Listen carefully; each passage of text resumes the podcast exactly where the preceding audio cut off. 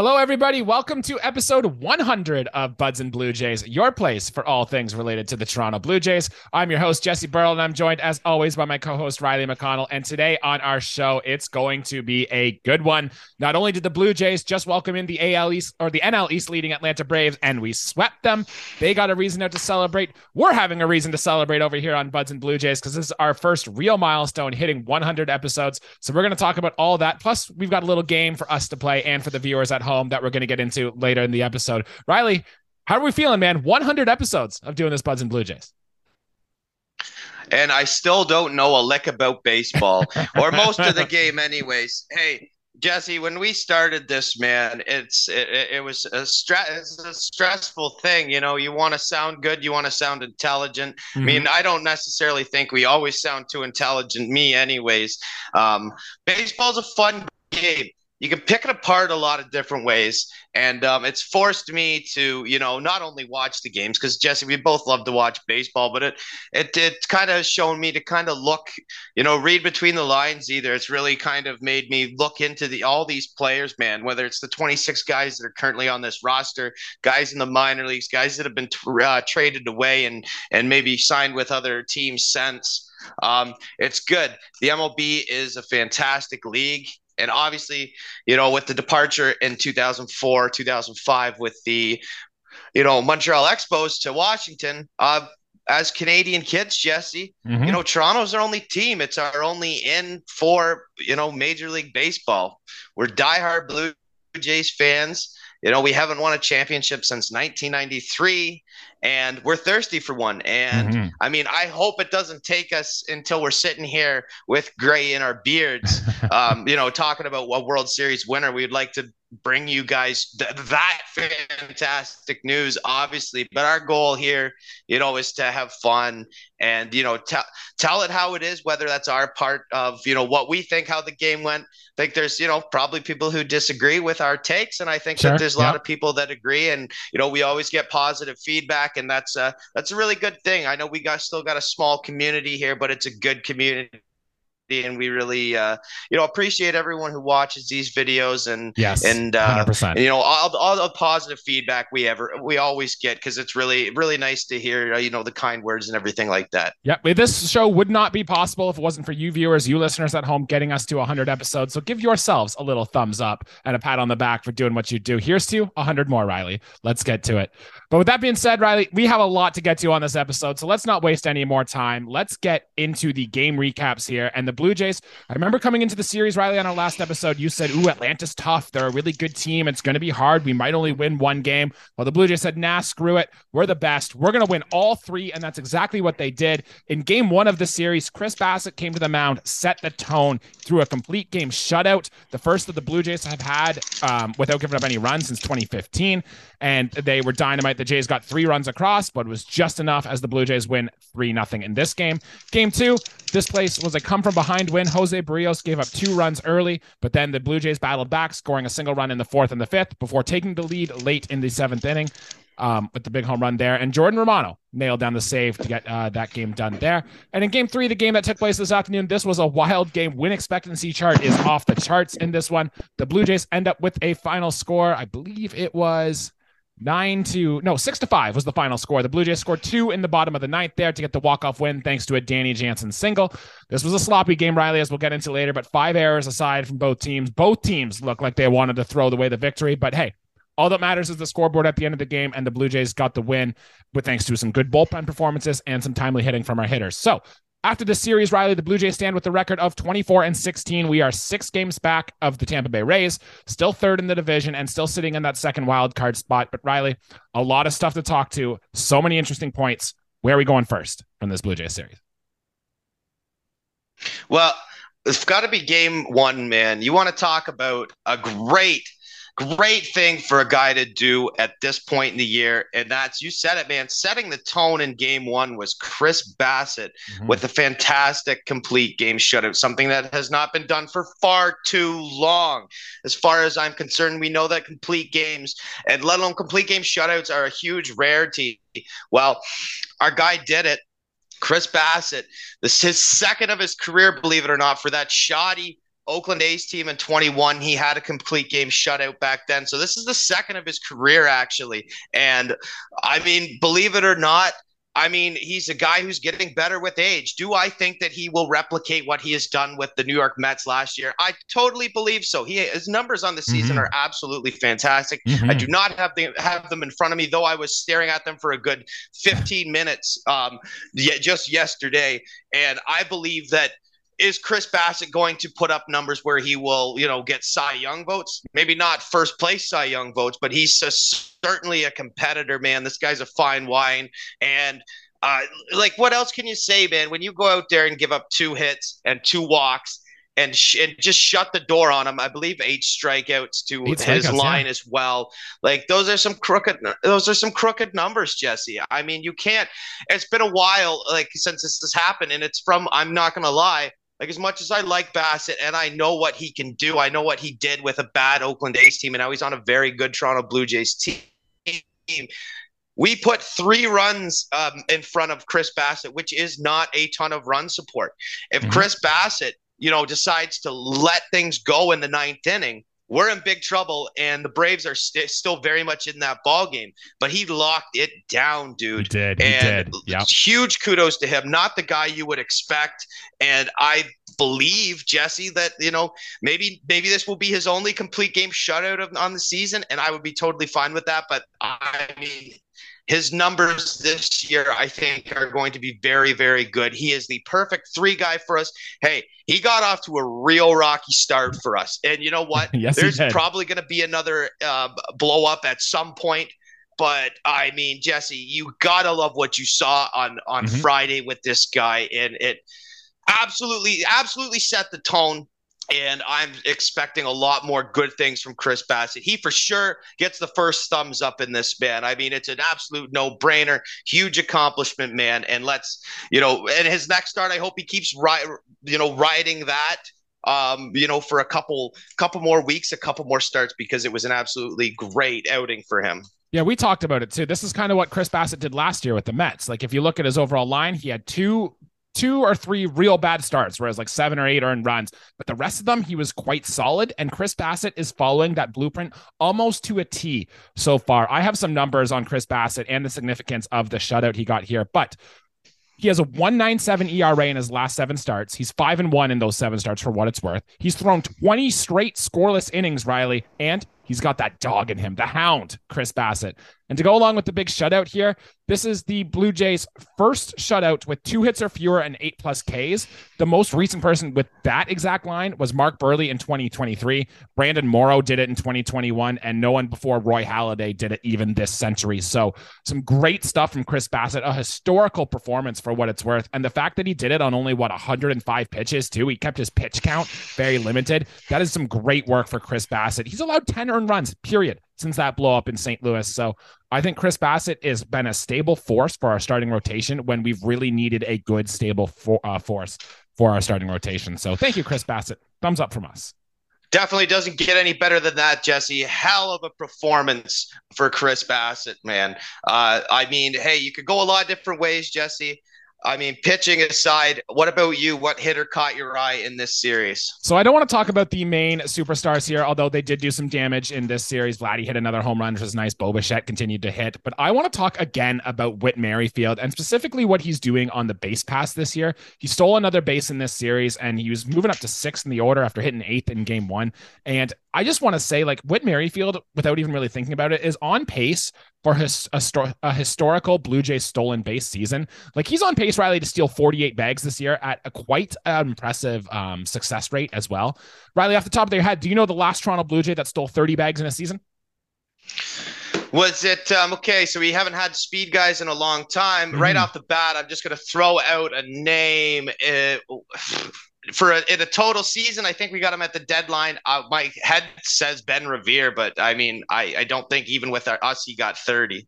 Yeah, it doesn't count. Um, the last Blue Jay to do it was Jose Reyes in 2014, stole 30 plus bags. The last Blue Jay to steal 48 plus bags, which is what Whit Merrifield is on pace to, Shannon Stewart in 1998. It has been that long since the Blue Jays have had a pure good stolen base threat. And, you know, stolen bases have kind of been out of the game. We've seen it a lot more of an increase this year, but I really think that is a weapon that John Schneider and company can use, especially if he keeps hitting the ball well like he has. So I just, I'm impressed again by Whit Merrifield. As Buck Martinez would say, this guy's a baseball player. Get him in your lineup every day. So I just want to throw some love to Whit.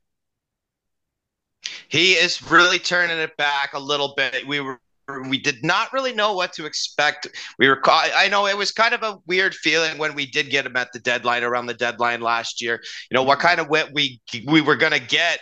But this, I mean, hey, this is where he's really turning back the clock right now with that whippy uh, base stealing ability, man. And he he's his he's looked good in the outfield as well. He's he's not afraid to you know grow his game in a lot of different ways. Certainly, I mean he's not accumulating hits as well as he used to, but that that is okay. I mean, Whit Merrifield is still a very good corner outfield and second base. He is a guy who's going to be good for us. And like, hey, we want he's a complimentary piece and he's a very good complimentary piece. I mean, just at, at, the start of the year, he wasn't really, you know, throwing on the burners, so mm-hmm. to speak. But I mean, as the last few series, man, he is he is attacking the base pass like crazy. And it's not because he has Rickey Henderson's speed. Whit Merrifield might be the smartest base stealer in all of Major League Baseball since 2016. And I mean, that is more opinionated than a fact.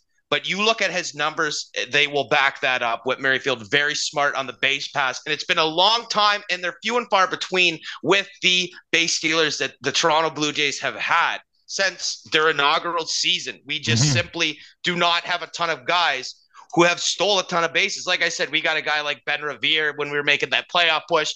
We had Rickey Henderson for about three weeks, um, and it's like we haven't actually had a you know guy do this kind of stuff. Yes, Whit maybe not one of our homegrown brews, you know, came in from KC, but it's nice to have that piece on our team. It's certainly good just for versatility alone. Yep, 90th percentile sprint speed for Whit Merrifield too, which has actually gone up over the last two years. So he's getting faster in his old age, which just seems wild to me. But good for you, Whit Merrifield. I also wanted to touch on our bullpen really quick because you know the Jays' last four series have gone, we get swept, we sweep. We get swept, we sweep. So it's been, you know, a hit and miss performance in the bullpen, but the bullpen, once again, was pretty good in this series. I'll just touch on some of the guys individually here. Jordan Romano was good. He bailed out Yimi Garcia. Again, he got his 10th save of the season. Um, John Schneider has actually pumped up Erik Swanson. You and I have talked quite a bit about Erik Swanson on this podcast. We thought he's been really good. If you look at his season numbers now, 20 innings pitched, he's got a 1.33 ERA, a whip of 0.7, a strikeout per nine over 11. We cannot overstate how good Erik Swanson has been for this team. And then I want to talk a little bit about game three today when Yusei Kikuchi wasn't at his best. He kind of struggled. But the Blue Jays got five shutout innings and one hit baseball from Anthony Bass, Jay Jackson, Trevor Richards, and Nate Pearson. So going into the big series, four game series against the Yankees, that means Tim Mayza, Yimi Garcia, Erik Swanson, and Jordan Romano should all be locked in and ready to go, setting us on the right foot. So the back end of our bullpen did good things, as well as the front end of our bullpen doing good things in this series. So do you have a quick note on that, Riley, before we move on to the thumbs down?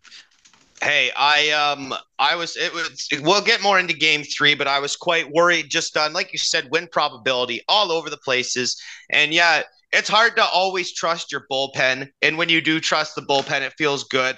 I think this series sets me up um, against the Yankees. It sets me up that when our starter gets taken out of the game, I'll have a little more faith in it. I like to go off past performance, especially with, um, um, you know, relief pitching. Starting pitching, I'd be more apt to go based based off reputation and things like that. But for relief pitching, I mean, latest performance is the thing that speaks it's because performance for relief pitchers are so volatile. You know, one big blow up, or a lot of the time, it's a feel thing with your relievers, right? How good they're going, how good they're not going. What have they done for you lately? How good does their stuff look? Is pretty much how it goes with your relief pitcher. And I'd say right now, the Blue Jays look pretty good. Moving on to thumbs down now, Riley, because there were some negatives, even though the Blue Jays did get a sweep here. And I want to talk a little bit about the performance of two of our hitters who have been struggling, especially in the month of May. And that is Matt Chapman and that is Alejandro Kirk. If you look at Matt Chapman for the month of May, he only has two extra base hits, and they were both when I was in Pittsburgh. In fact, he's hitting just 190, 227, or 277, 238 slugging percentage, a WRC plus of just 49 in the month of May. That was coming off in April, where he was literally player of the month. And we knew regression was coming. We knew that he wouldn't hit that good, but it's all kind of seemed to hit him pretty hard here. So it'd be nice to see Matt Chapman get out of this little hole that he's been in. And Alejandro Kirk as well has also not really hit that well in the month of May. I know he's had a lot of soft contact ground balls to like the shortstop or the third baseman. In fact, he's just three for 25 this month. His line 120 batting average, 241 on base, 160 for a 401 OPS. Tough streak for Alejandro Kirk. We've seen this in here. I guess Riley, give me a level of concern for these two players, Alejandro Kirk and Alec or uh, Matt Chapman, going forward. Well, right off the bat, I mean, for me, let's start with my guy, Matt Chapman. When you start off the season as red hot as him, never like player of the month, that is mm-hmm. what he was called. April's player of the month, Jesse. When you have those credentials, you've started off the season very, very good.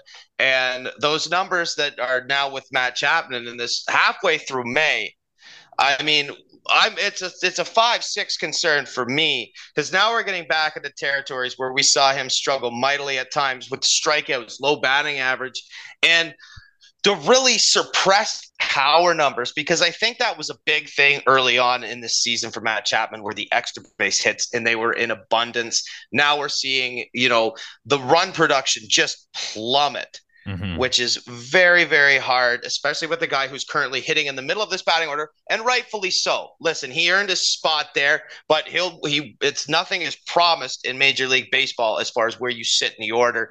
And I mean, hey, Matt Chapman can do a lot of things right on the baseball diamond, and we know what he can do at the plate. That is for sure.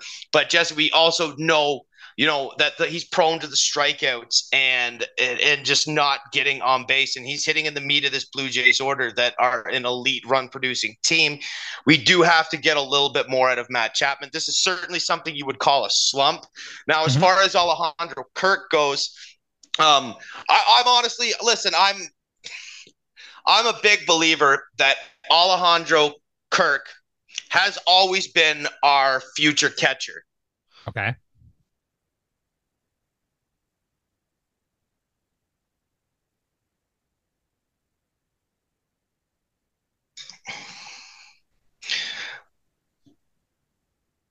That was fun. Can you hear me now? Yep. Now I, cut that part out, and then I'll just pick right up, pick right up from Kirk. I got Deal. it yep. right going right now. Go ahead. Just gonna.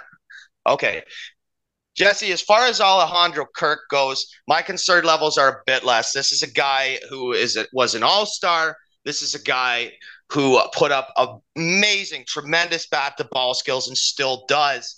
Um, the problem is, I mean, he's got great hand eye, great bat to ball skills, but they're not resulting in hard contact. There's not a lot of run per. If you want a competitive at bat against a major league hitter, look no further than Alejandro Kirk. This guy will give you a headache at the plate. He's got a smaller strike zone because of his stature. He's got a fairly good eye, and he can foul pitches off till Christmas. Um, Alejandro Kirk is is a better defensive catcher than most. I think he's been fairly average this year, and at times have been very good.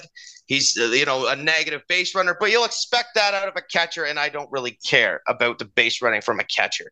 Mm-hmm. When you put it all together, every facet of the game of what a catcher should be, you're really looking for a guy like Alejandro Kirk.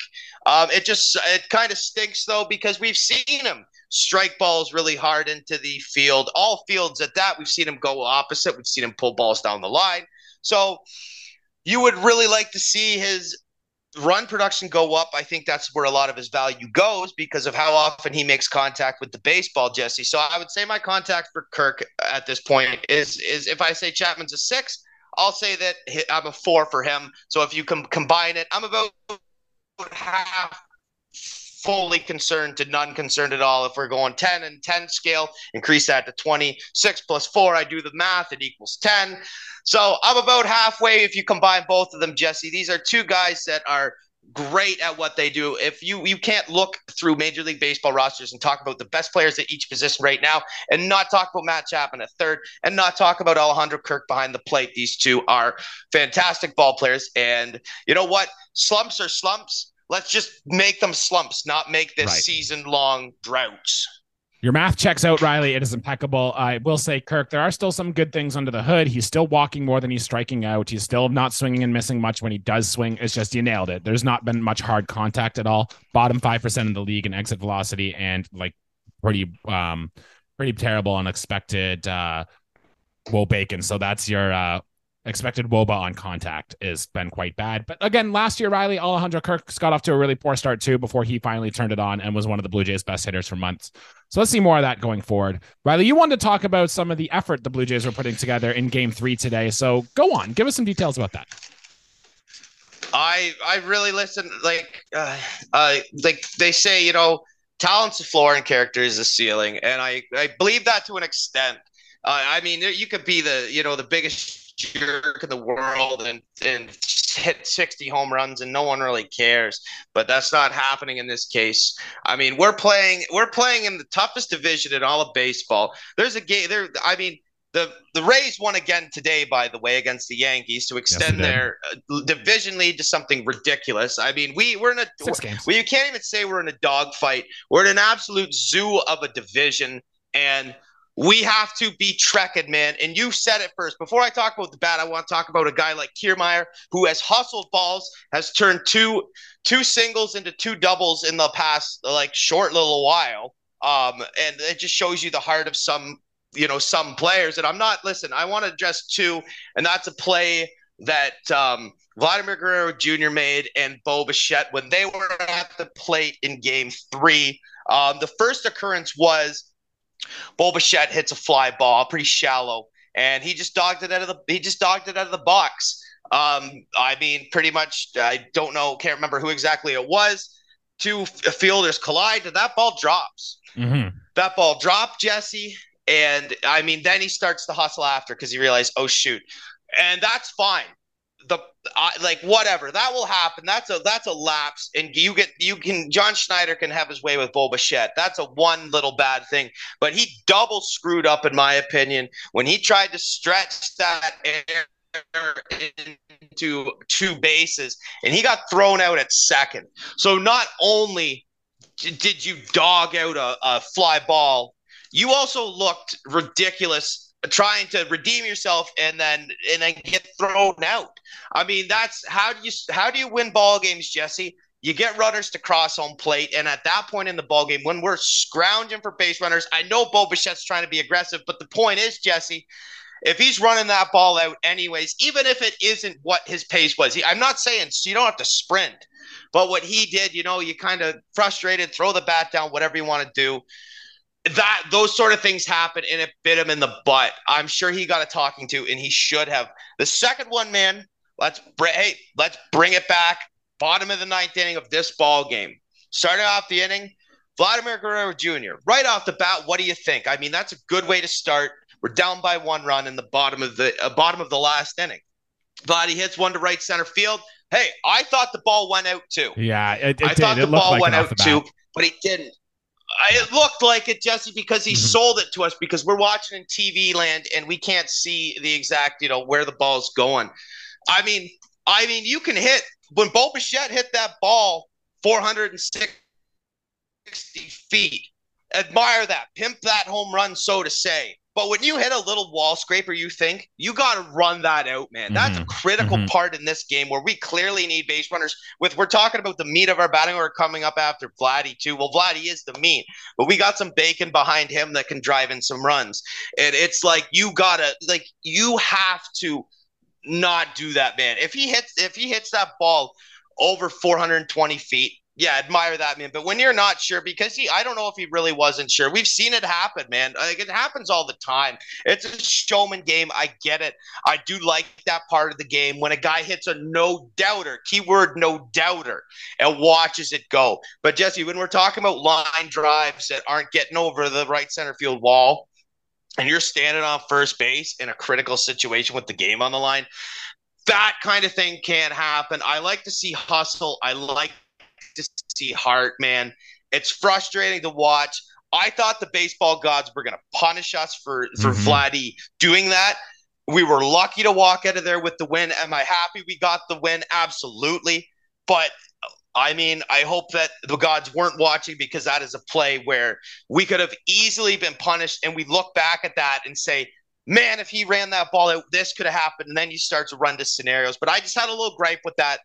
Listen, I would be lying if I said like everyone had to be like Charlie Hustle, that Pete Rose, and try and run everything out like that. Like, hey, I get it, but just the lackadaisicalness on those two specific plays that I mean, one resulted in in uh, in inning ending, and the other one, I mean, was the first play of the inning that you know could have had bigger implications had we not rallied against Raisel Iglesias and really, you know, well, won that ball game based of based off the fact that we are the Toronto Blue Jays and we have a lot of great hitters on that team. Just a thought, Jesse. I'd just like to see, you know, a little more character clause and hustle.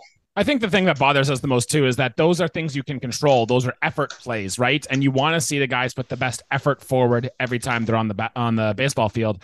Uh, Kevin Kiermaier has got, I think, two doubles so far this year, where it's just been little plays like that where he has been hustling out of the box and it's been working for him. So we kind of hope, hey, maybe Kevin Kiermaier pulls these young kids aside because this is what he's on the team to do, right? Be a leader, tell these kids, get them to play the right way because we've seen it. We've talked about it already this year. The AL East is a battle right now, and all these wins, especially against a good Atlanta team, are going to matter so much more. So you don't want to lose a game because Vladdy should be at second base, but because he didn't hustle, he's still at first base, right? You want to do the right things. You want to do all the little things to make things happen and go well. So let's see if John Schneider talks to them, or let's watch for that going forward to see if Bo or Vladdy do anything more of that, or if they can get better going forward here, Riley.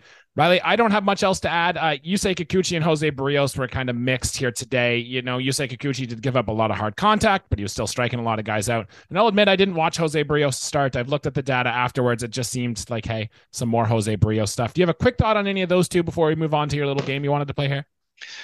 Yeah, I, I, mean, hey, it's uh, those are starts that we were sure were going to happen. They, I mean, let's be honest, Jesse.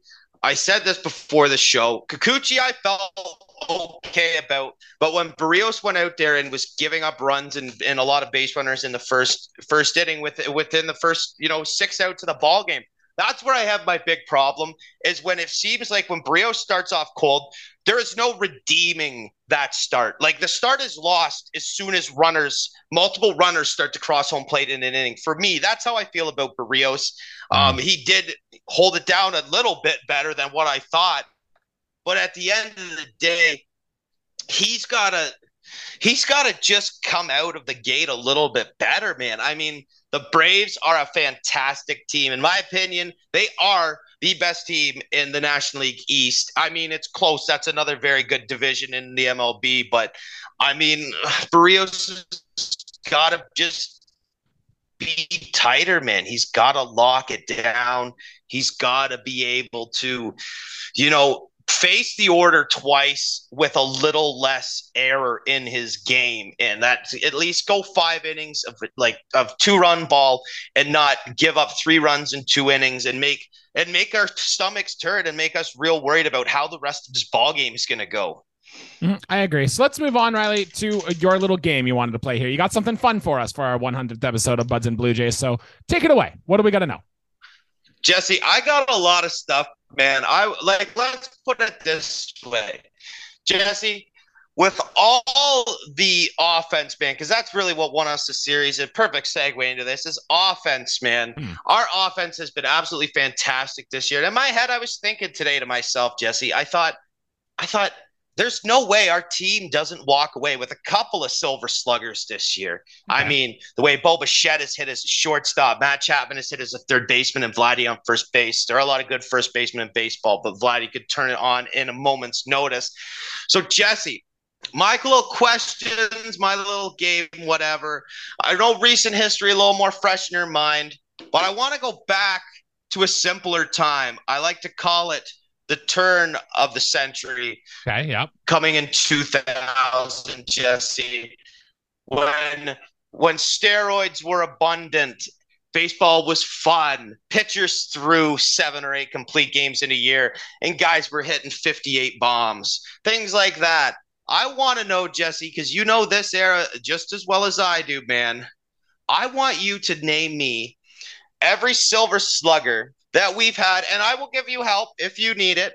But I want you to guess who our silver sluggers have been on the Toronto Blue Jays team starting in 2000 and moving up. You might get better as, as the years go on. But Jesse, I feel like this is a game you can do. You're kind of crafted to do it in a sense. And um, let's let's see how you do. Let's starting with the year 2000, Jesse. This is a in lot. 2000, Riley. we had we had one silver slugger in 2000, Jesse, and Yeah. I'm gonna tell you right off the bat, it's no, this one will start pretty easy for you, Jesse. it's Yeah, got to be yes. Carlos Delgado in 2000. It is. right? It yeah. totally is Carlos Delgado in 2000.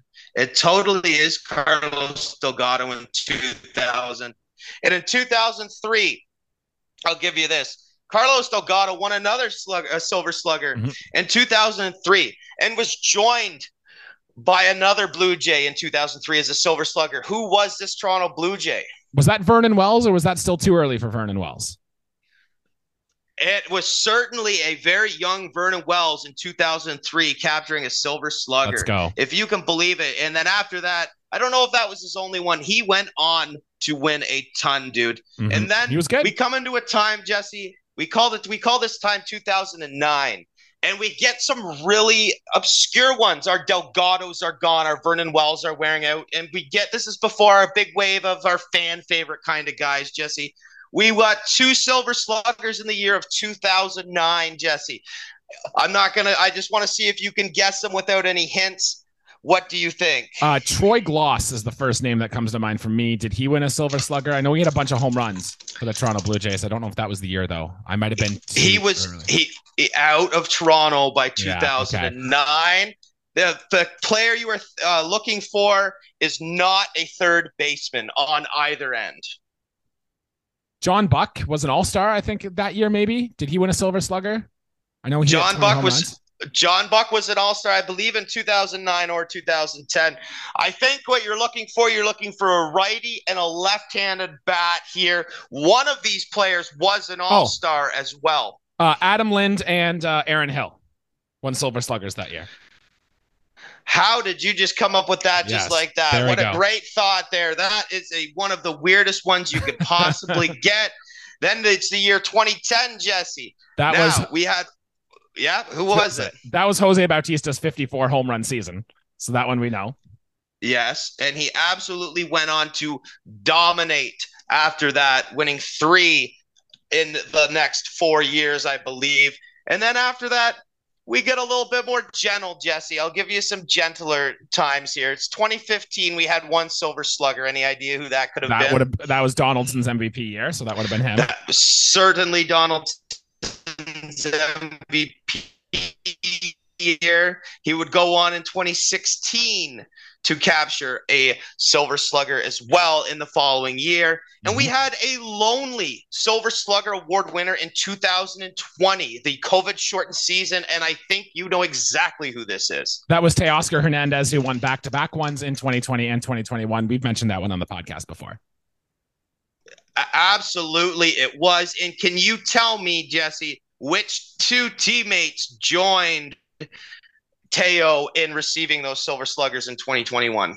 Uh, Alejandro Kirk had one last year, and oh god, why am I drawing a blank on this last one? Um, Bo Bichette didn't get one. Oh, Marcus Semien had a Silver Slugger that year. So, yes, you actually went up to get Alejandro Kirk in Yes, he was 2022, but 2022. 2021 Yeah. there was there was some yes, and uh, so you're missing one guy, and the only guy that you're missing, you're not really missing him. If I go and say who won a Gold Glove or sorry, Silver Slugger, Oh, That's Vladdy. was Yeah. Yeah, which is a no-brainer. It should honestly go without saying, Jesse, in all honesty. Now, the other one I wanted to do a quick little one, and that's Jesse, can you name me, can you name me three, count them, three players that have hit a home run in the All-Star game? Hit a As a home Toronto Blue run Jay. in the All Star game. Hey, wow. Um, I know Vladdy did it in Coors Field. He had a massive one, so that's one. Uh, Did Carlos Delgado ever get a home run in the All Star game? Carlos Delgado did never hit a home run in the All Star game. It's gonna be an obscure one, like Scott Rolen maybe might have done it. Um, did Alex Rios hit a home run? Maybe. No, no he I'm did not. Shooting up blanks here. No, it, but uh, to your credit, Troy Glaus had a double in the All Star game, and let sure. me change that. There has been I I read this wrong. There's only one other Blue Jay that has hit a home run in an All Star game, Jesse, and I'll put it like this: This is going back to our glorious days in the early '90s. Oh, okay. Um, so Roberto Alomar is my first thought. And if it wasn't him. And that is the correct yeah, answer there right go. there. Robbie Alomar in the 93 All Star game hit a solo home run. I thought I read that wrong and I was super excited. I thought I thought I read it that Alex Rios hit a home run in the All Star game. Mm-hmm. I was mistaken, and I would have been super happy about that because I loved a good right fielder, Jesse. I mean, I could go on tons of things uh, to you know talk about um, as far as that. I got another cool one. I want to go on some weird years, Jesse. Hey, yep. Weird what years. We talked about the show. We talked about how we talked about Jesse how you, we you you do you do F war and I do reference war, which is totally fine. Which is totally fine. But I found I dug out some really obscure ones, Jesse, for you here, and it's just naming. It's just years but the highest WAR accumulated as a Blue Jay in that season. And I found a couple of years that would scratch your head. And the first one I would start at would be 2013, but I know you're just too smart for me to fool you on that one because 2013, I think we've talked about this multiple times, who had a monster year. 2013 off the top of my head, eh? That's um I actually don't know if I know this one. That was Bautista who had a bunch of uh, monster seasons, but to lead the team in war. Man, I yeah, like, uh, really one of my favorite guys. It was a really weird season. Post best postseason player in MLB did history. Colby perhaps. Rasmus lead the team in WAR that year? in 2013 with five with 5.0 war if you can wow. believe it man five war i don't Colby know Rasmus. what your f war has about but i'm sure it's I'm sure it's pretty close. I think he had a great year. No, I had a great one, and it was 2004 of all years. Could you? I you could look back at the team, and there was a lot of good young Jays players, and he was one of them. Jesse, who led our team in WAR in 2004. And if you know this, if you're a listener or a viewer, then good for you. Because if I was to guess, I would have named 15 ball players before this guy. I don't want to bury any leads, Jesse, but do you have any idea who it might be? 2004. I'm going to take a shot in the dark. I'm going to go Eric Hinske. I'm going to say that was his rookie year where he won Rookie of the Year. Uh, am I close? You're you're quite close. I'll mm. give you this, Eric Hinske. I believe won it in 2002, and this is 2004. I think Hinske would have played okay, but we're looking at another infielder, Jesse. Another infielder. 2004. That was uh, was it Orlando Hudson? It certainly was Orlando Hudson, that, the switch eh? hitting second baseman. Oh, dog. Who would have thought that? I personally would have. If I look back at that era, I mean, I would have expected. Oh, here was the problem, Jesse. I remember this. I think if you look at it, we don't have time to look at it, but I think in 04, Halladay was injured because he absolutely had the best stats of that era. Correct. If yeah. it wasn't for a, maybe a Vernon Wells popping up here and there as well. But uh, just on another one, before before you know the really good times, Jesse. Could you name me, you know, the war leader for 1989? This is a this is a stretch. This is yeah, this isn't a weird one, Jesse. This is this is a, this is just a who came there before we really took off. This is brand new SkyDome era. This is everything around that. I'm gonna guess Fred McGriff. You are. T- I hey, you're great, man. That's a hell of a guess, and you absolutely nailed it. Let's go. He went. He had a 6.6 wins above replacement, and before that, a 6.2. There's a ton of of same names here. Just to point some out. I mean, we had Roger Clemens for a bit. He accumulated a 12.1 WAR in 1997. I mean, we've had some pretty legendary players come through this team, and then I mean, we've had some obscure ones that are not good. Randal Grichuk, highest wins above replacement with 2.5 in 2018. Gross. Yikes, Jesse. Yeah, yikes. That is that is yikes, my guy. And then of course, then we get guys. You can pick anyone from Whamco to play from 91 to 93 that were just ridiculous. And that obviously being our best team managed by the best manager of all time. But uh, hey, that's pretty much I could go on and I've got a bunch of stuff on my phone, but Jesse, I'm sure we're almost out of time anyways. Mm-hmm, Just mm-hmm. wanted to get something fun for the viewers to hopefully play in, Jesse. A hundred episodes, man. Like how cool is that? I Mhm. mean, I didn't think we'd make it past 15. I thought I would just get bored and give up. Who are we kidding? But we're here. And like we started off, you know, I mean, not, I wouldn't say ever camera shy, but we certainly have figured out some sort of recipe for at least six or seven people to watch us. And it's a lot of fun, man. If we had, like, if it was just for my own reference, I hate the sound of my own voice, but I'd listen to you talk about baseball forever. Mhm. And you can tell for, for those listeners and those viewers, yeah, this I would never rehearse a quiz with Jesse because I love to stump this guy. Jesse knows his freaking baseball. When I thought I got him with 1989, but he knows that Fred McGriff, you know, and now rightfully in Cooperstown and his era of Toronto Blue Jays. So yeah, the future, the present, the past, the Blue Jays. It's all so much fun, man. Baseball's fun. I also just want to throw out that I've completed my umpiring course. I'm Yes. officially an umpire. Thumbs up to you, Riley. Season is getting Yes. underway. Like there's just so man, hundred episodes and there's just so much fun baseball stuff going on right now. I don't know what's next, Jesse. I don't care what's next. Here's to This a is hundred fun. more. I love doing it. Yeah, I just we just love doing it.